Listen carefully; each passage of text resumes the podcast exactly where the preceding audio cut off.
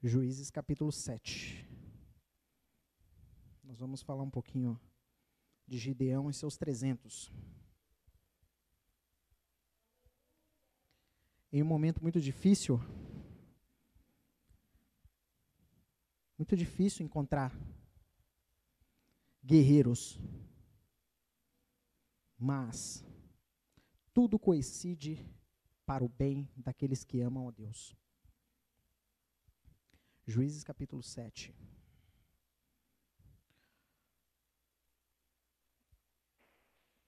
O título da mensagem é Do Zero a Herói. Esse é o título da mensagem de hoje. Amém? Diz assim: E então, Jero, Jere, Jer, Jerubal, que é Gedeão, se levantou de madrugada, e todo o povo que com ele havia, e se acompanharam junto à fonte de Arode, de maneira que tinha o arraial dos medianitas para o norte, pelo outeiro de More no vale. E disse ao Senhor a Gedeão: muito é o povo que está contigo, para eu dar os medianitas em sua mão, a fim de que Israel se não glorie contra mim, dizendo: A minha mão me livrou. 3.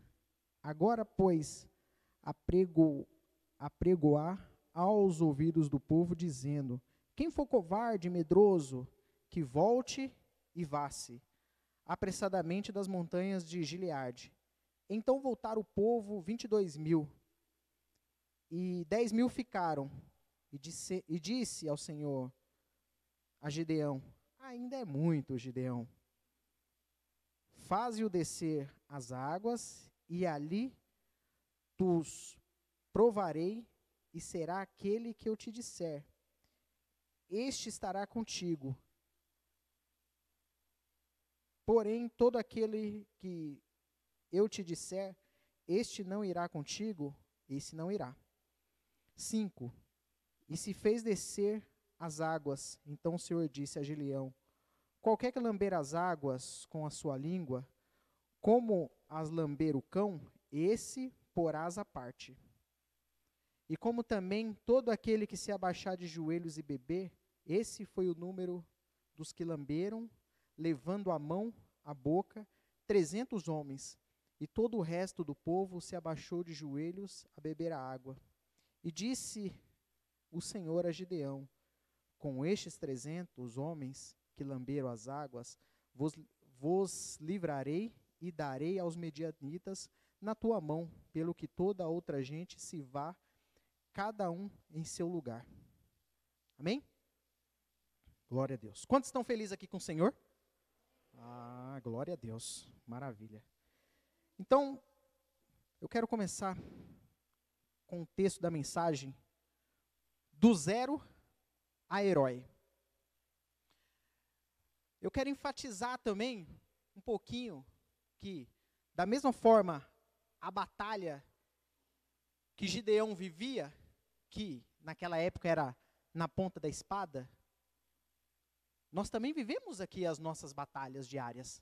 Nós também temos as nossas batalhas. Quero que você fique bem atento, porque eu tenho certeza, certeza absoluta, que Deus vai falar com você. Tenho certeza. Porque era um. Eu vinha mastigando já há bastante tempo essa mensagem.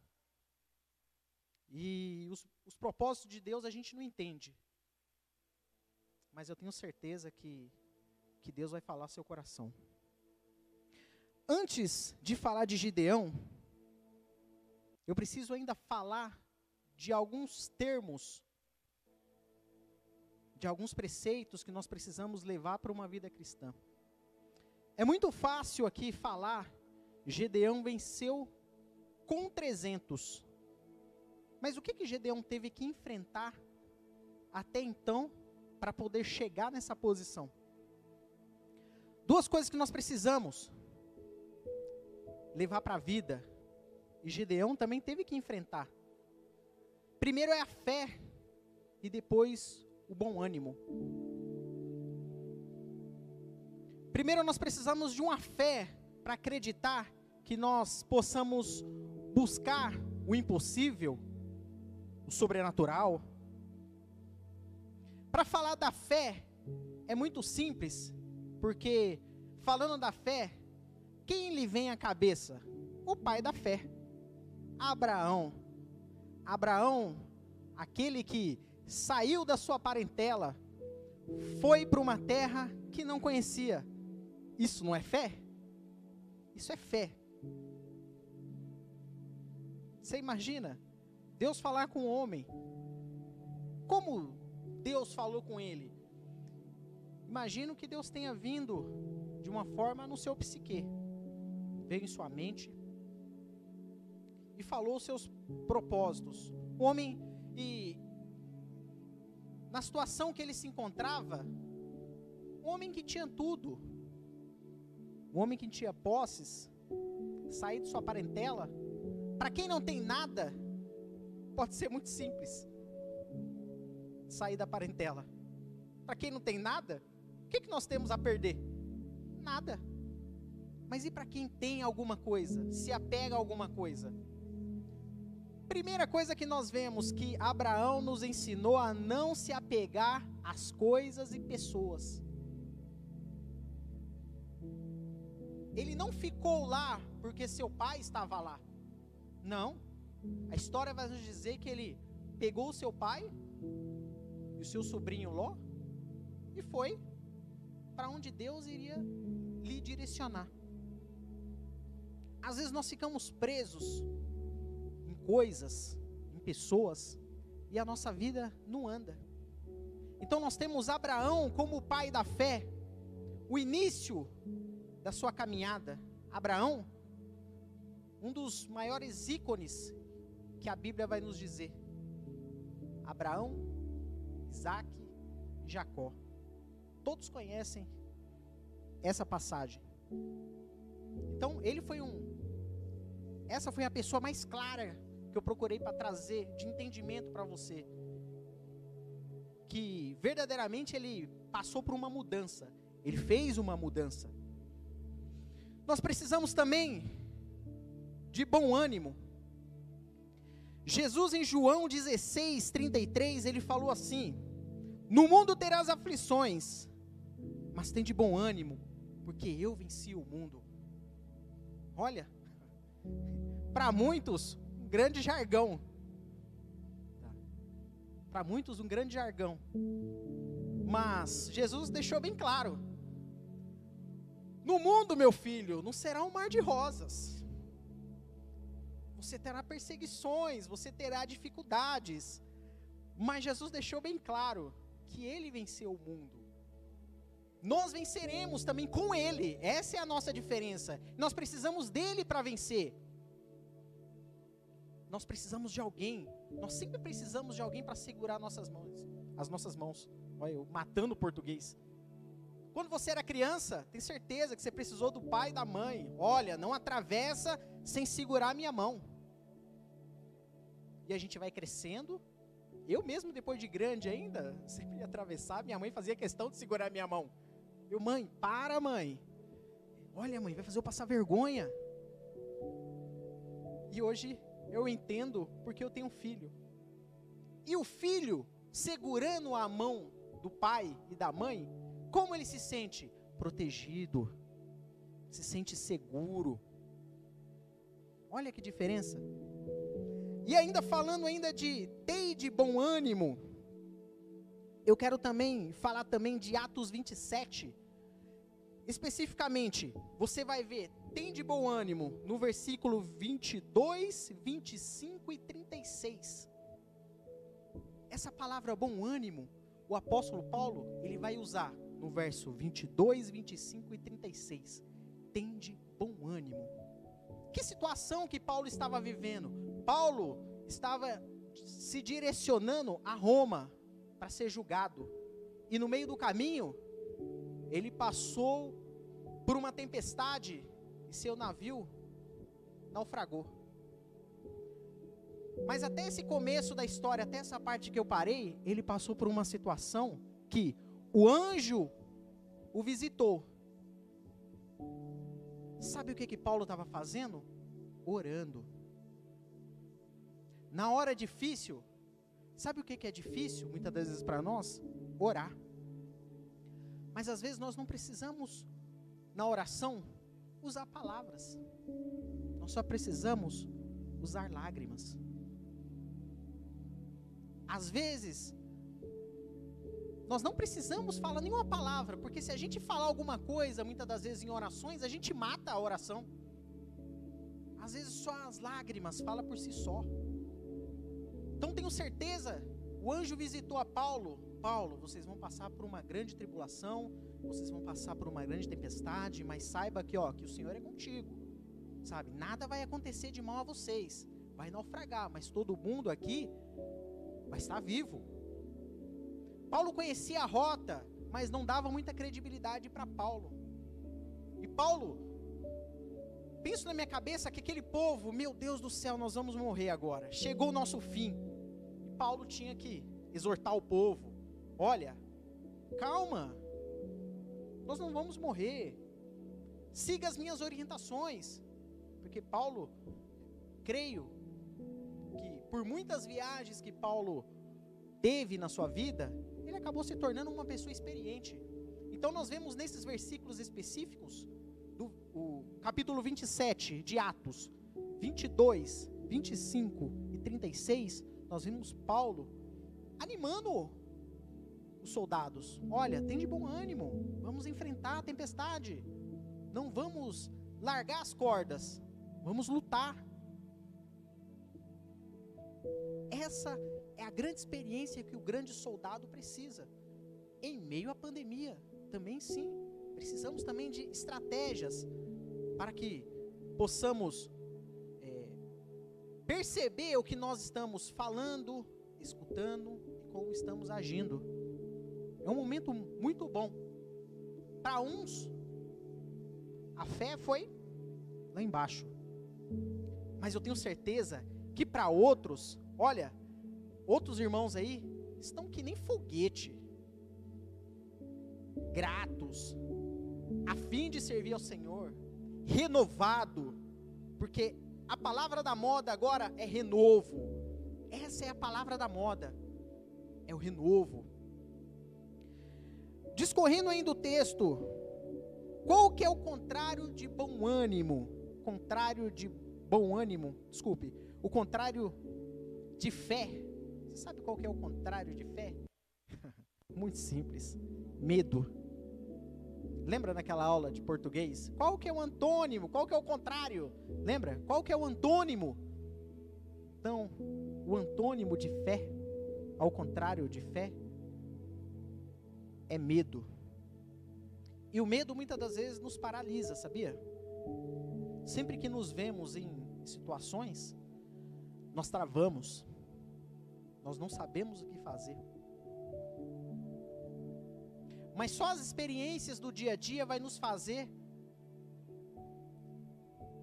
a criar uma casca, um aprendizado.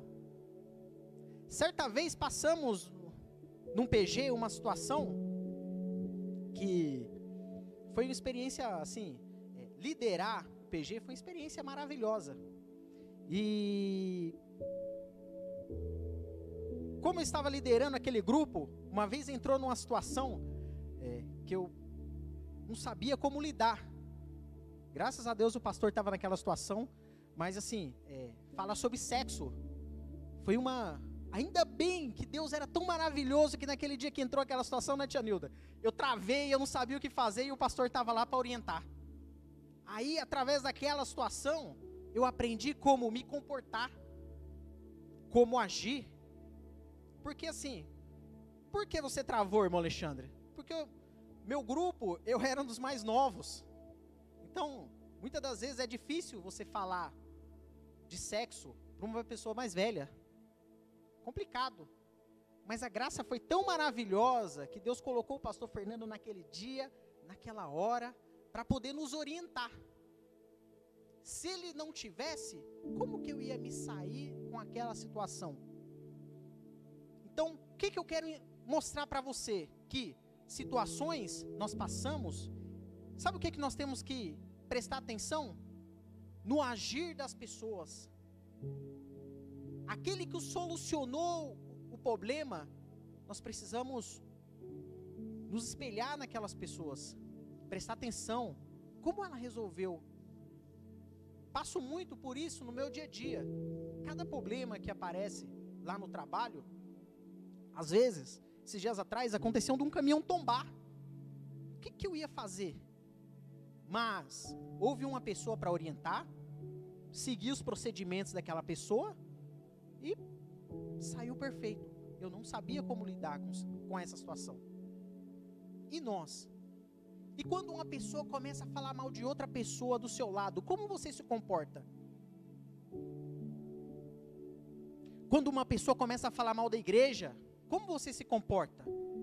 Espero que você não faça igual a ela, que você não pratique o mesmo que ela. Nossa, é verdade, né? Nossa, aquela igreja lá, só Jesus na causa. Só Jesus. Como você se comporta? Ou você se comporta? Não, irmã. Até o apóstolo Paulo, ele falou no livro de Coríntios que a igreja de Deus que está na terra, todas elas têm problema. Falo, por que, que eu falo desse assunto? Porque eu sou um grande defensor da igreja. Sabe por quê? A igreja me ajudou quando eu precisei. A igreja ajudou a minha família quando a minha família precisou. O Samuel, quando eu era pequenininho, ali no fundo, ali nas aulas de teologia, nossa irmã Lúcia, nossa irmã Sabrina, nossa irmã Simone, várias irmãs aqui me ajudaram a cuidar. Nem por isso eu deixava de vir para a casa do Senhor. Ele pequenininho ali. Por isso que eu falo muitas das vezes lá em casa a gente brinca. Na hora que eu estou estudando, ele quer sentar do meu lado estudar. Eu, para que, que você vai estudar, meu filho, se você já é formado em teologia? é formado em teologia, para que você vai sentar? Não, pai, deixa eu sentar com você para estudar. Não, você já é formado, meu filho. Você não precisa. Você está na hora de, de ensinar, não de aprender. Você tem que ensinar, não aprender. Então, Deus muitas das vezes vai nos dar estratégias para sair de situações. Sabe uma coisa que eu uso muito? O que que Jesus faria naquela situação? Aí você pega, aí você pega de jeito altar do crente. Será que Jesus agiria como eu estou agindo? Estou lá, falando mal da igreja, mas dentro de mim eu me faço a pergunta: será que Jesus faria o que eu estou fazendo? Será que Jesus faria? Eu sempre faço essa pergunta: será que Jesus faria? O que, que Jesus faria no meu lugar? Então, antes de você se pronunciar de alguma coisa, falar com alguém alguma coisa, Preste atenção. O que, que Jesus faria? Voltando ao texto, muitos aqui conhecem o texto. É, mais conhecido de Gideão. O Senhor é contigo, varão valoroso. Os crentes, os crentes velhos e até o velho crente ele conhece, né? O crente velho é uma maravilha. Você senta, conversa, proseia. Você vai ver a hora, né, irmão Sérgio? Quando a gente senta lá para tomar um café, a hora vai longe, mas agora o velho crente, meu Deus do céu. Olha, ele passa por um corredor, eu quero passar por outro. Passamos até uma situação, um tempo atrás, o Mateus estava numa situação comigo, aí passou um, um, um crente velho, o crente velho passou assim, aí ele passou, aí eu peguei outro corredor, aí o Mateus falou assim para mim, por que, que você mudou de corredor? Aí eu falei assim para esse, porque aquele crente lá é muito chato, é muito chato. Olha só que situação, irmãos. O que, que o crente tem que ser? Amável. O crente tem que ser aquele crente cheio do Espírito Santo, que faz as pessoas se aproximar de Deus. Esse é o crente maravilhoso. Crente, ele tem que ser amável. Ele tem que ser aquela pessoa que as pessoas gostam de ficar perto dela. Me fiz uma pergunta esses dias atrás. Sabia? Que as pessoas que eu convivo, sabe? Que eu possa, de uma forma, no agir, no falar, fazer com que essas pessoas possam se aproximar de Deus. Quando as pessoas se aproximam de você, o que, que elas pensam? Mais ou menos assim? Que você passa por um lado, ela corta pelo outro? Ou não, Pai do Senhor, meu amado, minha amada, oi, nossa, que delícia conversar com você, ó, tomar um café aqui, a hora voa com você. Esse é o tipo de crente amável. O povo com Gideão precisava passar por uma restauração. Mas para começar a restauração, o que que o povo, o que que Deus precisava primeiramente? Gedeão, bacana, legal, Gedeão. Agora, você e o povo precisam passar por uma restauração. E eu quero ainda falar ainda de alguns tópicos ainda. Sabe? Eu queria falar ainda alguns tópicos que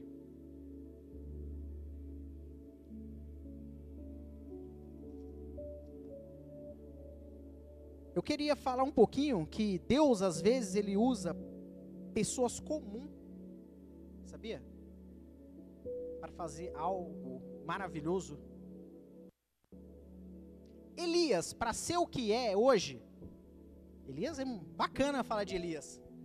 Irmãos, eu já escutei assim, ó, irmãos, olha, faça que nem Elias, 50 palavras que você disser, fogo vai sair, fogo vai cair do céu. Meu Jesus. Mas viver que nem Elias viveu, isso ninguém quer, né? Pagar um preço. Sabe? Aquele compromisso em família, em amigos. Ah, não. Você acha que Elias deixava o culto para ir fazer outras coisas? Ah, ah. Negativo. Então, normalmente na história, você vai ver Deus usando pessoas comuns, sabia? Vou citar algumas pessoas. Deus usou Jacó, conhecido como o enganador. Pessoa simples, comum. Deus usou Davi, um garoto que era pastor de ovelhas e era o caçula da sua família. Pessoa pequena, simples. Esther, conhecida como uma escrava, nós temos no Novo Testamento Lucas como um, médico grego, Pedro como um pescador. Então, se você vê dentro da história bíblica, nossa, a pessoa foi um ícone, aparece lá no livro de Hebreus como heróis da fé, mas para que eles fossem heróis, os heróis da fé, eles começaram sendo pessoas simples. E Deus precisa sempre de pessoas simples para fazer uma grande obra. Irmão, mas eu sou tão simples, irmão. Eu não sei falar direito. É, realmente. Deus sabe a sua limitação. Deus sabe.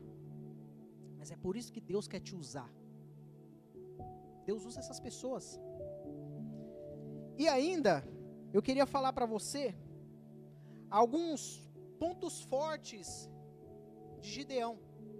Gideão, ele foi um juiz e um estrategista militar. Fraquezas e erros foi ele temeu que suas próprias limitações pudessem atrapalhar no agir de Deus. Ele pensou mas quem que tem que dar o veredito final é Deus. Eu posso muitas das vezes, ele foi uma pessoa que usou muito, Senhor, mas eu sou tão fraco e tão pequeno. Gedeão, eu sei, Gedeão. Por isso que eu vou usar você. Por isso que eu vou usar a sua vida. Deus sabe as nossas limitações, irmãos. Deus sabe. Por que, que muitas das vezes nós omitimos a fazer a vontade do Senhor. Por quê? Para mim estar tá pregando aqui hoje, um dia eu não sabia pregar. Mas um dia Deus mostrou para o pastor Fernando que haveria um potencial. Então quando ele me chamou, ele sabia que eu não sabia fazer. Mas com o tempo, o que que nós precisamos fazer? nos aprimorar. Que seja a coisa mais simples que você esteja fazendo, se aprimore. Se eu faço, vou usar um exemplo aqui simples, tá? Se eu faço uma limpeza de uma forma, mas para Deus eu vou fazer a limpeza muito melhor. Ah, vou deixar a sujeira ali escondida. Tenho certeza que as irmãs aqui limpam de uma forma espetacular. Porque eu chego na igreja e vejo o capricho de fazer as coisas para Deus. Em casa até posso fazer, não é certo, tá? Não vai na minha onda não. Não vai na minha onda não de fazer de qualquer jeito. Em casa eu posso fazer de qualquer jeito. É, lá em casa eu não faço de qualquer jeito não, porque se a mulher pega, a mão dela é pesada lá em casa, viu? Braço pesado. Mas é para Deus. Por que, que nós vamos fazer de qualquer maneira? Vamos fazer o melhor para nós? E para Deus, vou fazer de qualquer maneira. Discorrendo o texto. Legal. Beleza. Ótimo, Gideão. Agora eu vou te usar. Preciso agora te usar. Preciso colocar em você o meu espírito. Então, só aí, para essas pessoas limitadas fazer algo, ou seja, o que nós vemos o Espírito Santo escrito no Novo Testamento, para a pessoa fazer, sair da limitação, aí você vê o Espírito Santo no Antigo Testamento, claro, né? Claro. Para Deus usar um limitado, meu irmão, tem que colocar o Espírito Santo lá, porque nós não conseguimos. Até para bater um prego na parede, irmãos, tem que estar tá cheio do Espírito Santo, porque senão vai fazer que nem o seu madruga, vai acertar o dedo. É, isso. Comparação perfeita para o Espírito Santo. Se não tiver Espírito Santo, meu irmão, vai fazer que nem seu madruga, o Chaves vai ficar lá olhando lá. Vai bater, vai bater, vai bater errado. Mas com o Espírito Santo, meu irmão, até a batida na parede é cheia da unção, sai glória, sai fogo. Aleluia! Glória a Deus. O Senhor está com você, homem valoroso. Você deve salvar a Israel das mãos dos medianitas. Essa foi o direcionamento para Deus na vida de Gedeão. Discorrendo ainda o texto, nós vemos um anjo sendo enviado por Deus para trazer para ele que, ó, seguinte, nós temos um compromisso com Deus. E ele ainda, ele faz ainda algumas direções ainda. Homem é danado ainda, o homem ainda faz a prova com Deus. Ele faz uma prova com Deus. A Bíblia, resumidamente, a Bíblia vai dizer que ele estava com algo que comer, se o anjo, é, se aquilo fosse consumido com fogo, era Deus estava no negócio. Se a lã amanhecesse molhada e o chão seco, Deus estava no negócio. Ah, mas eu vou fazer ainda mais uma prova com Deus. Se a lã estiver molhada e o chão seco, é Deus está no negócio. Mas para que, que eu preciso provar Deus tanto desse jeito?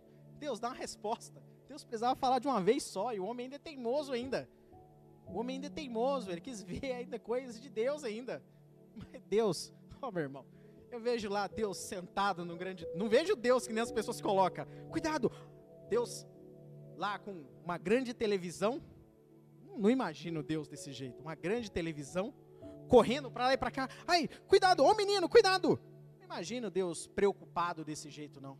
Deus, olha, as pessoas limitam muitas das vezes Deus, sabe? Deus vive, ai, o cabelo de Deus é branco de tanta preocupação. Você imagina, olha, limitar tanto a Deus, limitar tanto a Deus, imagina. Então, nós vemos também uma nação oprimida. Como assim uma nação oprimida? Porque, irmãos, mais uma vez, Deus fazia na vida deles, Deus fazia na vida do povo, eles venciam a batalha, caíam de novo na idolatria. Como que pode? Se é difícil para mim entender, imagino para você. Como que pode um Deus tão bom, tão maravilhoso, fazer na vida de um povo e o povo ir lá, vencer a batalha e voltar de novo para a idolatria? é, nós podemos crer mais ou menos que Deus tinha um contrato com Israel de cartório, com deveres e direitos. Olha, Israel, vou fazer um contrato aqui com você, tá? Nós vamos lutar as batalhas. Se vencermos, você já sabe de quem foi a vitória. Foi porque eu ajudei vocês. Mas, se vocês não, não me obedecerem, também irei castigar. Nós vemos ele com Gideão como um líder incerto. Mas antes de eu falar um pouquinho de Gideão como líder incerto, é, em Juízes 7, verso 12, Dizem que os medianitas eram tão numerosos como gafanhotos e os camelos que eram inumeráveis como a areia da praia do mar em multidão. Com 300? Nossa, irmão, mas você está contando toda a história. E eles venceram com 300? Com 300. Então, eu destrinchei algumas partes para me mostrar para você que o milagre foi muito maior. Porque com 32 mil, se tivessem vencido com 32 mil, diriam-se que a vitória foi do povo de Israel. Mas não. Deus teve que fazer uma coisa tão extraordinária, separar o povo, separar 300, para mostrar que, olha, vocês não conseguiriam se não fosse eu na vida de vocês. É isso que Deus mostra para nós a cada dia. Você pode ter alguma coisa, você pode ser alguma coisa, mas você só é e só tem por causa de Deus. Isso Deus queria mostrar para esse povo, um povo que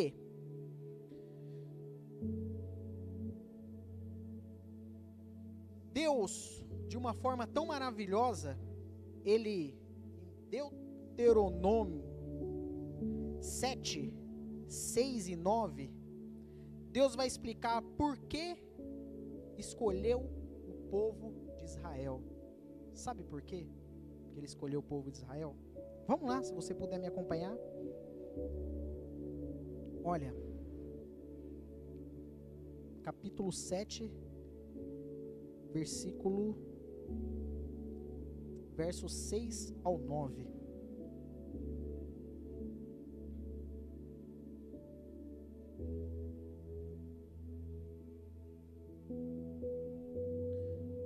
Eu quero trazer Eu vou ler aqui para você, mas eu quero trazer uma outra tradução que é dos dias de hoje, para você ver sabe? A comoção que Deus relata nesse versículo. Porque povo é santo ao Senhor teu Deus? O Senhor teu Deus te escolheu para que fostes o seu próprio, o seu povo próprio. De todos os povos da terra, sobre a terra há. O Senhor não tomou prazer em vós nem vós escolheu, porque a vossa multidão era mais do que todos os outros povos, pois vos errais menos em números do que todos os povos, mas porque o Senhor vos amava, para guardar o teu juramento, que jurava a vossos pais. O Senhor vos tirou da mão forte e vos resgatou da casa da servidão, da mão do Faraó, rei do Egito. Saberás, pois, o Senhor teu Deus é Deus, o Deus fiel, que guarda o conserto e a misericórdia até mil gerações aos que amam e guardam os seus mandamentos. Resumindo para você, os, os mesmos versículos eu trouxe uma linguagem mais fácil, só para você entender que Deus colocou o seu próprio coração nessas palavras. Diz assim: Pois vocês são povo escolhidos pelo Senhor nosso Deus. Entre todos os povos da terra, Ele escolheu vocês para serem somente dele. O Senhor Deus os amou e escolheu, não porque vocês são numerosos do que os outros povos, de fato, vocês são menos numerosos do que qualquer outro povo, mas o Senhor os amou e com sua força os livrou do poder do Faraó, o rei do Egito, onde vocês eram escravos. Ele fez cumprir o juramento que tinha feito aos nossos antepassados. Lembrem que o Senhor nosso Deus é o único Deus. Ele é fiel e mantém a sua aliança e continua a amar por mil gerações aqueles que amam e obedecem os seus mandamentos. Olha só por que Deus escolheu esse povo. Deus amou tanto esse povo. E eram menores em quantidade. E ainda, por que que houve o propósito de luta? O propósito de luta para o ser humano é muito simples: é lutar, é vencer, é se vangloriar, é levar esposo de guerra, é mostrar para todo mundo que é o maioral. Mas o propósito da luta contra os medianitas, para Deus, não era esse propósito. O propósito de Deus era mostrar a razão de estar naquela situação.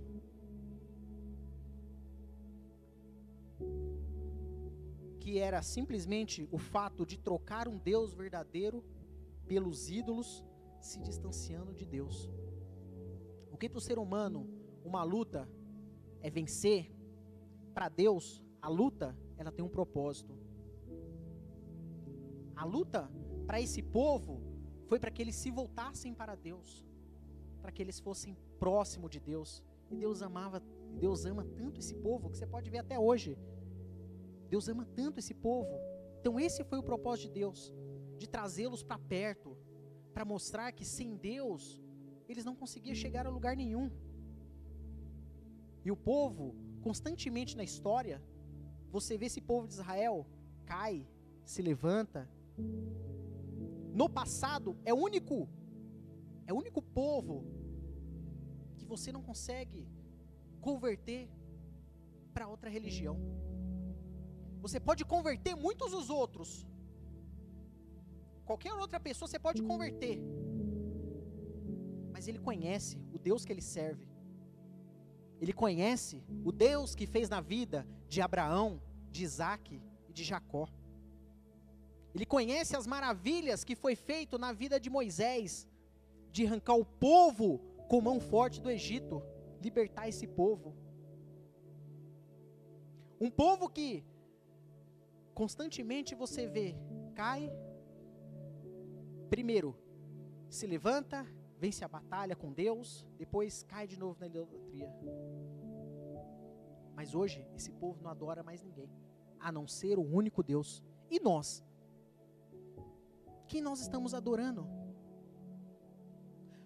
Mas o povo, um pouquinho para frente, você vai ver na situação que esse povo de novo, vou usar palavra simples, de novo deu mancada. Sabe por quê? Lá na frente eles vão vencer a batalha. Sabe o que, que o povo queria? Colocar Gideão como rei e seus filhos como os sucessores. Mas quem venceu a batalha? Quem venceu a batalha? Foi Deus. Quem que eles deveriam ter colocado quem eles deveriam ter o pensamento de colocar como rei supremo? Deus. A gente vê que mais uma vez, Deus com mão tão forte, faz algo tão extraordinário, para depois cair no esquecimento. Porque foi uma forma de adoração. Não foi somente querer levantar ídolos. Ou seja, eles queriam colocar Gideão e sua família como ídolos. Para que, que o povo precisava de um rei? Não precisava, só precisava de Deus. somente de Deus. Deus escolhe pessoas inesperadas para mostrar a glória que é de Deus, não dos homens. Tenho dois exemplos: Davi e Golias. Nós vemos uma pessoa inesperada, pequena, que a sua armadura mal cabia nele. Mal cabia. Mas é que a gente vê que a glória é muito maior vinda de Deus. Enquanto o filisteu ficava desafiando o povo de Israel, Deus teve que levantar lá o menor. Levantou o menor para poder mostrar que ele é Deus, que ele é soberano, que ele é tudo. Que ele é o Deus que entra na guerra para livrar o seu povo. Então nós vemos a história de Davi e Golias. Davi, com somente uma pedra, derrubar o gigante. Somente uma pedra. O caminho da pedra até o gigante, enxergo Deus colocando a mão naquela pedra. A mão de Deus. Literalmente. Outra pessoa totalmente inesperada foi Elias e os profetas de Baal. E eram muitos. Mas Deus precisava de uma pessoa inesperada. Ó, não vai chover durante três anos e meio.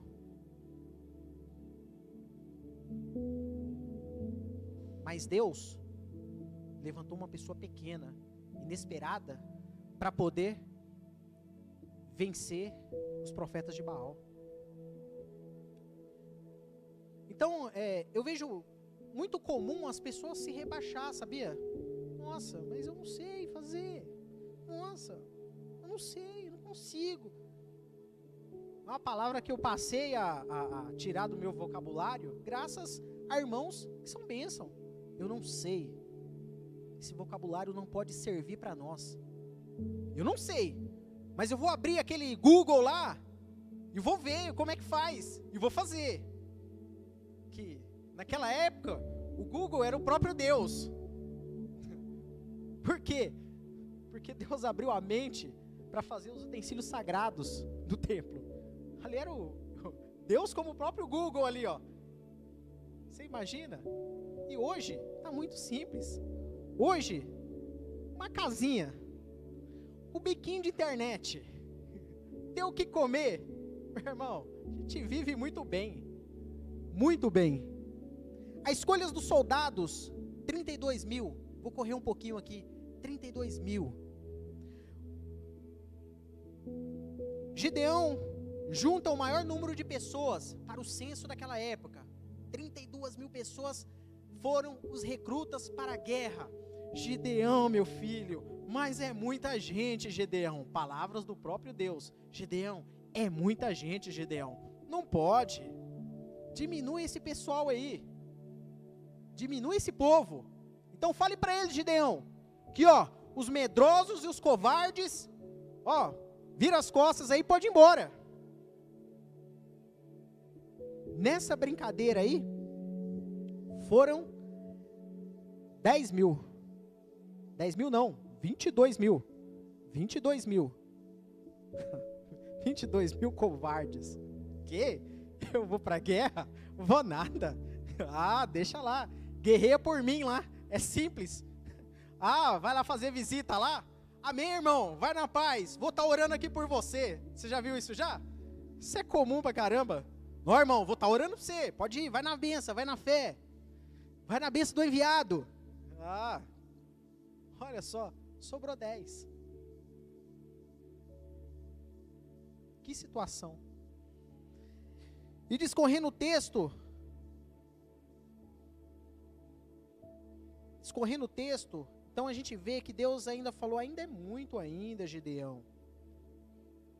Este novo comando foi contra todo o raciocínio humano. Com certeza, esses 22 mil indo embora, você acha que não desanimou Gideão? Caramba tinha esperança de enfrentar os medianitas, 32 mil, eu tinha certeza que ia vencer, e Deus ainda vem com uma loucura dessa ainda. falar que é muita gente para vencer. Só que os propósitos de Deus são totalmente ao contrário. Gideão, olha, dispense os medrosos, os covardes, porque é muita gente. Se vocês vencerem, vocês vão achar que foram vocês.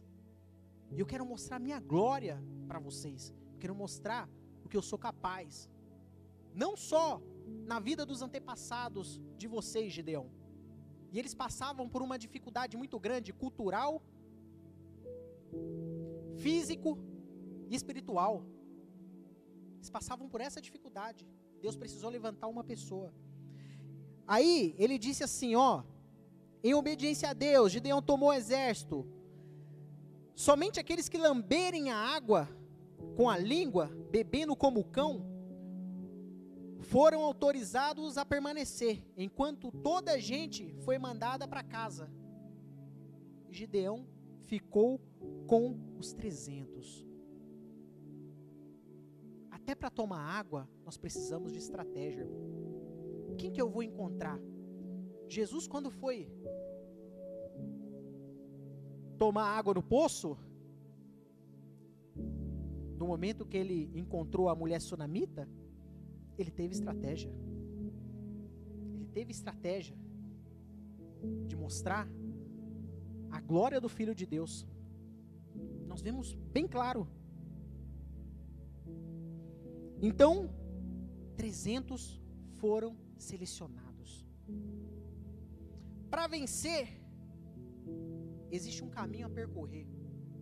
Você, para estar tá aqui hoje, quantas lutas já passou, né, irmão? Misericórdia. Quantas lutas, quantas batalhas, quanto choro.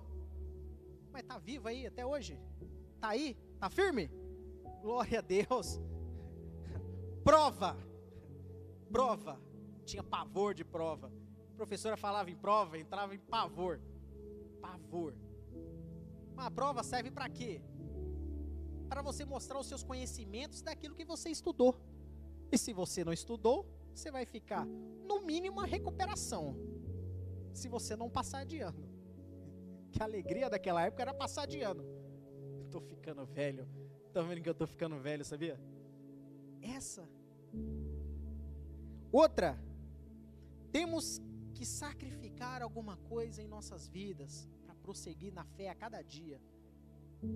Cada dia na fé nós precisamos, nós precisamos fazer um sacrifício. Abraão teve que fazer o dele teve que sacrificar a Deus. Vale a pena estar na presença do Senhor? Glória a Deus, vale a pena, não vale? Olha que maravilha, até aqui o Senhor nos sustentou, até aqui. Até aqui o Senhor nos sustentou. Deus é bom demais. Nós, nós nos achamos fracos como Gideão, o menor da casa. Mas sabe de uma coisa? Deus é conosco. Essa é a diferença de Deus em nossas vidas. Depois da história, depois da batalha, o povo quis colocar Gideão como rei. Volto a repetir como eu disse lá atrás. Olha só que situação, entrando de novo na idolatria. Que coisa. E quando Deus separou os 300, os 300 estavam ali, você acha que não passou desânimo na cabeça de Gideão? Lógico que passou desânimo. Só com 300, mas o povo lá parece gafanhoto, parece areia do mar de tanta gente. E Deus, com toda estratégia, com toda estratégia, armou uma estratégia de colocar medo no povo, nos medianitas. E eles vieram com tochas, com trombetas, e eles acharam que eram muitos. E eles fizeram o quê? Bateram em retirada. Sabe de quem que foi a vitória? Do povo de Deus mais uma vez do povo de Deus.